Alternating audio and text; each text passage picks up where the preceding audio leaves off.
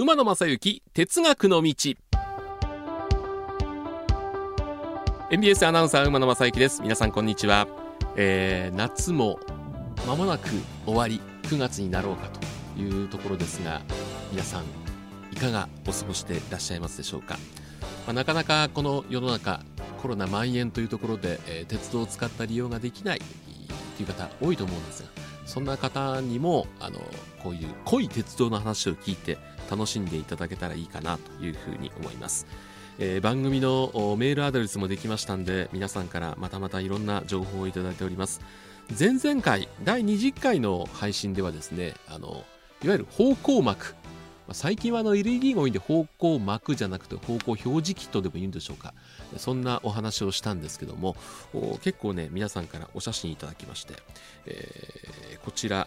神奈川県在住の明石さんからいいておりますがいろいろ撮影をされてるんですが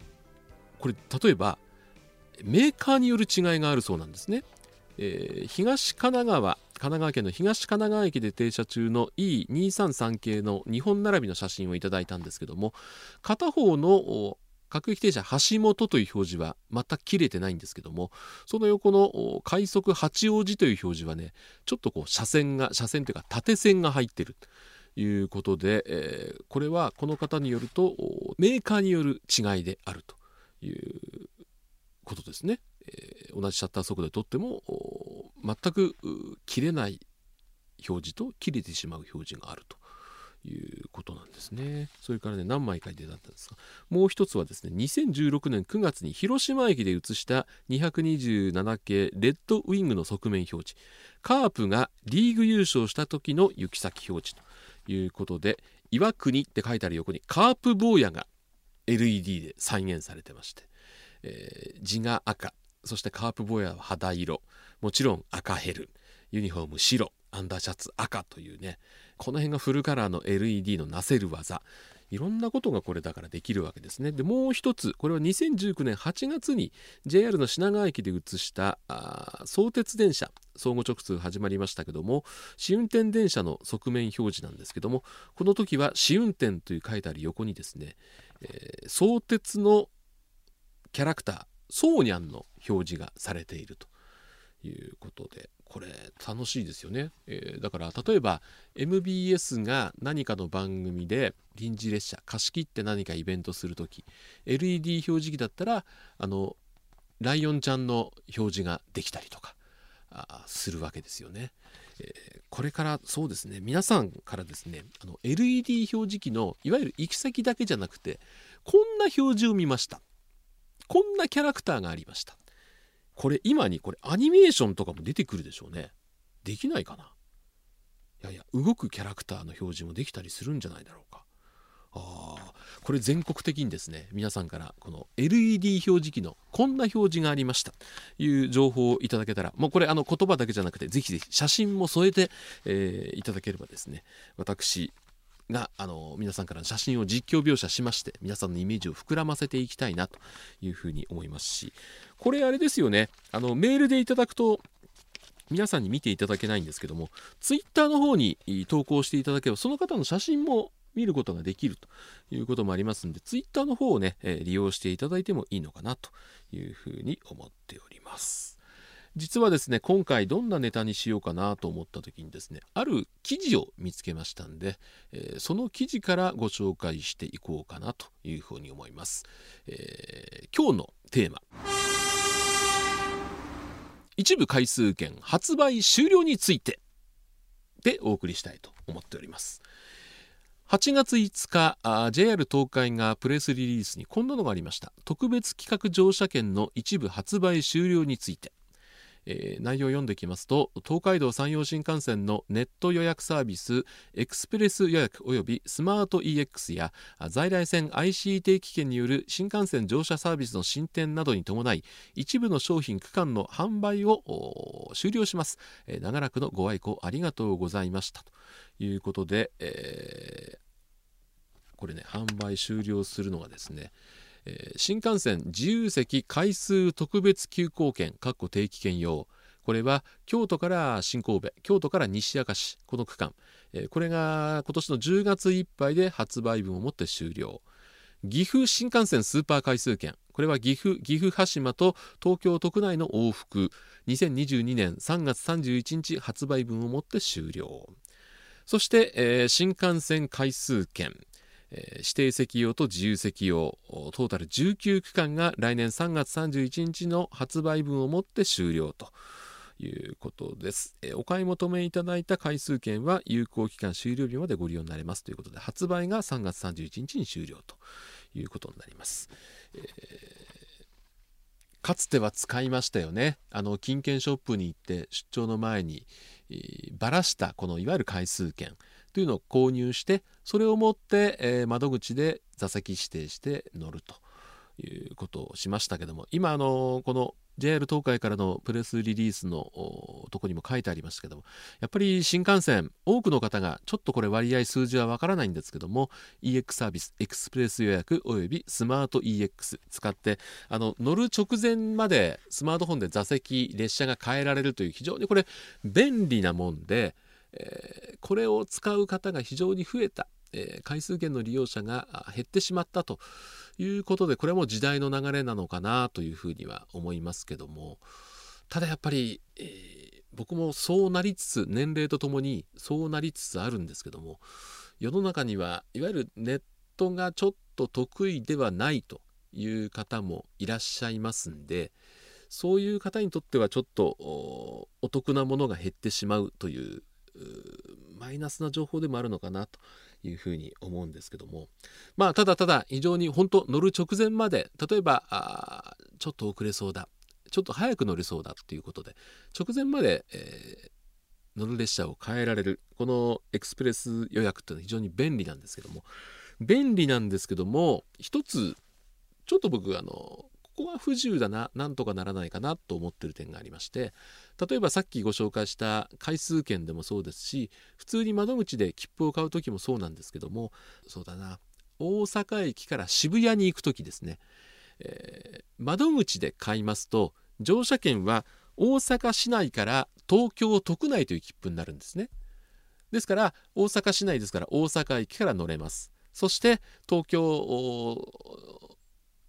都区内23区内ですか渋谷までも乗れるという乗車券が出てくるわけですけどもあのエクスプレス予約で予約しますと乗車券は乗車できる区間は新幹線の区間だけなんですね。だから例えば大阪駅から渋谷に行こうとするとエクスプレス予約したあの IC カード大阪で乗る時にはダメなんです。大阪と新大阪の間の乗車券そして東京着いてからは品川と渋谷の間の乗車券というのは新たに必要になるんですね。だからエクスプレス予約で若干安くなった分はあるんですけどもそこでまたプラスアルファが取られてしまうと。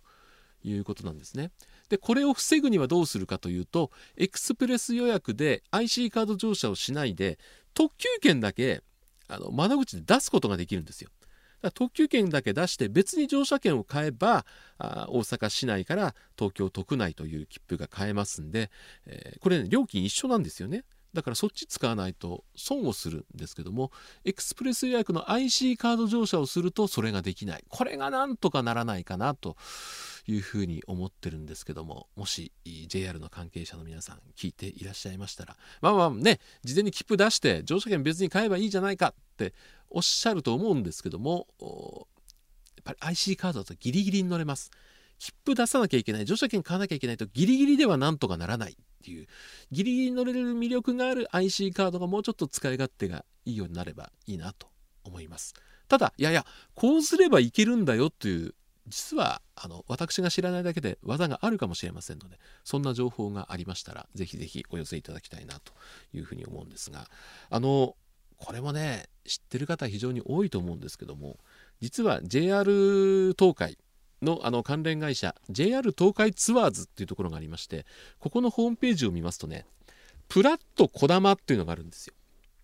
でこれこだま号の片道の指定券プラスワンドリンク引換券というのがつきまして通常期、えー、東京新大阪間をのぞみ号で乗りますと乗車券と特急券合わせて1万4400円なんですけどもこのプラットこだまというのを使いますとですね、えー、東京新大阪間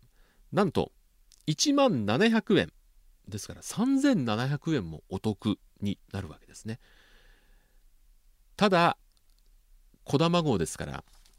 のぞみは東京新大阪間2時間30分で行きますけどもご存知の通りこだまは各駅停車ですよね、えー、例えば、まあ、いろんなこだま号がありますんで、えー、一概にこの時間ということは言えないんですけども、えー、調べていくとですね東京に行くこだまの東京行きのこだま新大阪からの朝1って7時54分なんですね。これまでないんですよ。あの名古屋まで確定で名古屋から光になるっていうのがあるんでこれはあのプラットこだま使えませんので、えー、新大阪発東京行きの最初のこだま号っていうのは7時54分。これがですね7時54分に出て、うん、東京駅着くのが11時48分ですからほぼ4時間。1時間半のぞみよりも余分にかかる。ってことですね、えー、1時間半をの速さを取るか。いやいや3700円浮くんなら1時間半かかってもいいからプラッとこだまで行くのを取るか。これね悩ましいところがあると思うんですけども。ただ新大阪東京間をこだまで乗り通すっていうのは非常に忍耐力がいると思うんですね。いろんな駅で通過待ちがありますんで結構各駅の停車時間が長い。で通過待ちの停車はいいんですけどもあの、臨時列車が走った時に臨時列車を通過するための待ち時間というのもダイヤに組み込まれてますんで、え停車したものの実は通過電車はその日は臨時列車が走ってなくて通過列車がないのに長いこと止まるってこともあるんですよ。これは非常に経験ありますけどもストレスになるんですね。ですからそういう方にはこのプラットこだまというのはおすすめはできないんですけどもただですね、えー、通過待ちで停車しますんで普通の停車の1分停車とは違いますんでゆっくり駅弁をじっくりホームで売ってるね駅弁を選ぶ時間があったりとかですね、えー、まあ駅の外には出られませんけども駅から見る外の眺めを楽しむということもできるんですね。でこのプラットこだまえー、普通車の指定席で行きますと東京新大阪1万700円なんですけどもこれにですね1500円プラスだけで実はグリーン車にも乗れるわけですね。ですから1700円プラスします。1万2200円。これでものぞみの指定席よりも2200円お得。と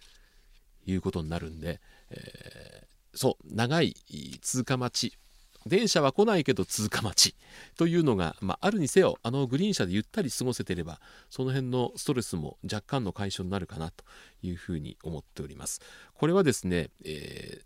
当日購入がねできないんですよ。前日までの購入ですから今日例えばふっとあ東京行こう行かなきゃいけない。でも時間に余裕がある。ワンドリンクついてるし安いしプラッとこだまで行こう。これね当日乗車はまずできない。あるいは途中の乗降はできない。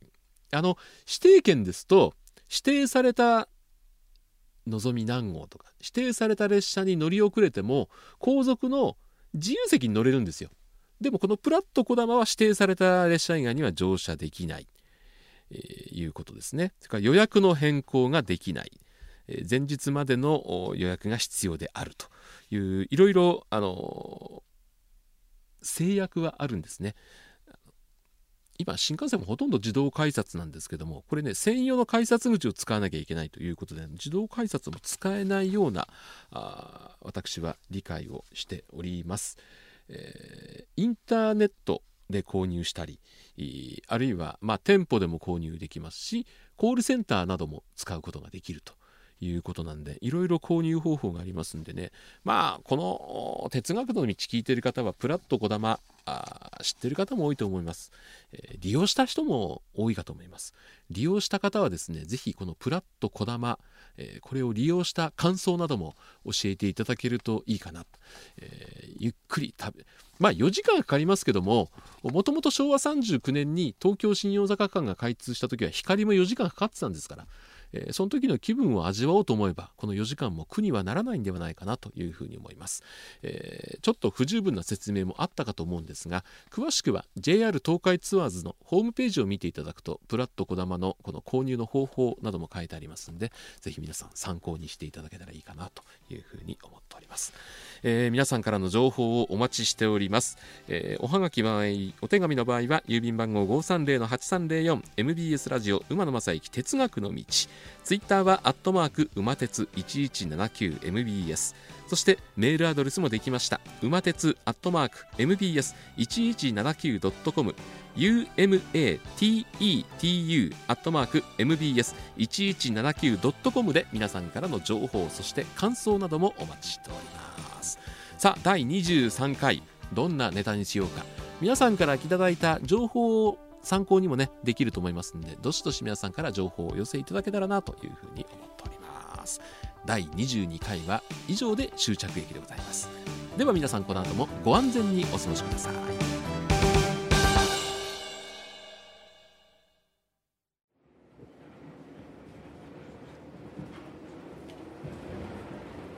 皆様本日は馬鉄にご乗車いただきまして誠にありがとうございます。